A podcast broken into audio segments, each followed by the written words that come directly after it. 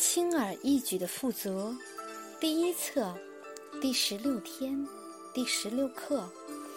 我在做出反应前暂停片刻，因为我知道假我总是想在事情发生时第一时间跳出来做出反应。我谨记要稍作停顿和允许灵性的爱穿越我，让我可以对任何情况做回应。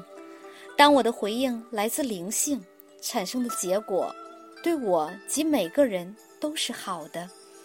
我稍作停顿，放下最初由假我主导的反应，让头脑清晰，并请求指引。我收到指引，便听从指引，做出行动。今天，我在做出反应前暂停片刻。导读文章：爱或训导、评判。今日功课：从今天开始。让自己处于存在的状态，而非行动的状态。与其一个奇迹，一个大的奇迹。肯定语句：我爱和平。谨记今天，信守承诺。导读文章：爱或训导。儿子米高约四岁大时，他常常来我家玩儿。他吸引我注意。他的方法是拉我的耳朵、抓我的衣服和打扰我。当这行为变得无法容忍时，我会用古老的方法用力地摇晃他一会儿，拿回控制权。有一晚，米高开始重复他不当的行为模式。在我抱起他摇晃前的那一刻，一个美丽的奇迹发生了。我感受到真正的我，只有无条件的爱。我没有摇晃米高，而是将他拉得离我更近。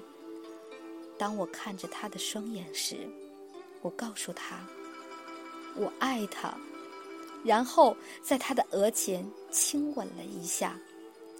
这个行为完全是前所未有的，因为往常我们总是以男子汉的方式相处。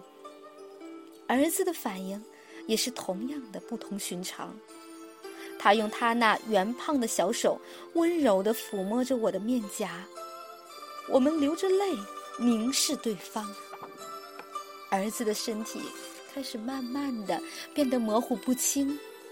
当我抱住他时，他转化成一道灿烂的光芒，我们就像处于永恒的一刻。自此以后，我与米高的关系就永久的改变了。我不再需要以身体的方式来控制它。导读文章，评判。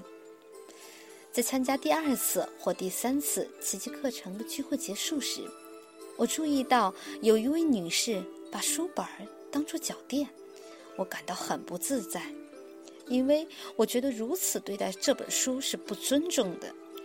我视它为神圣的，就像圣经。摩西五经、古兰经一样。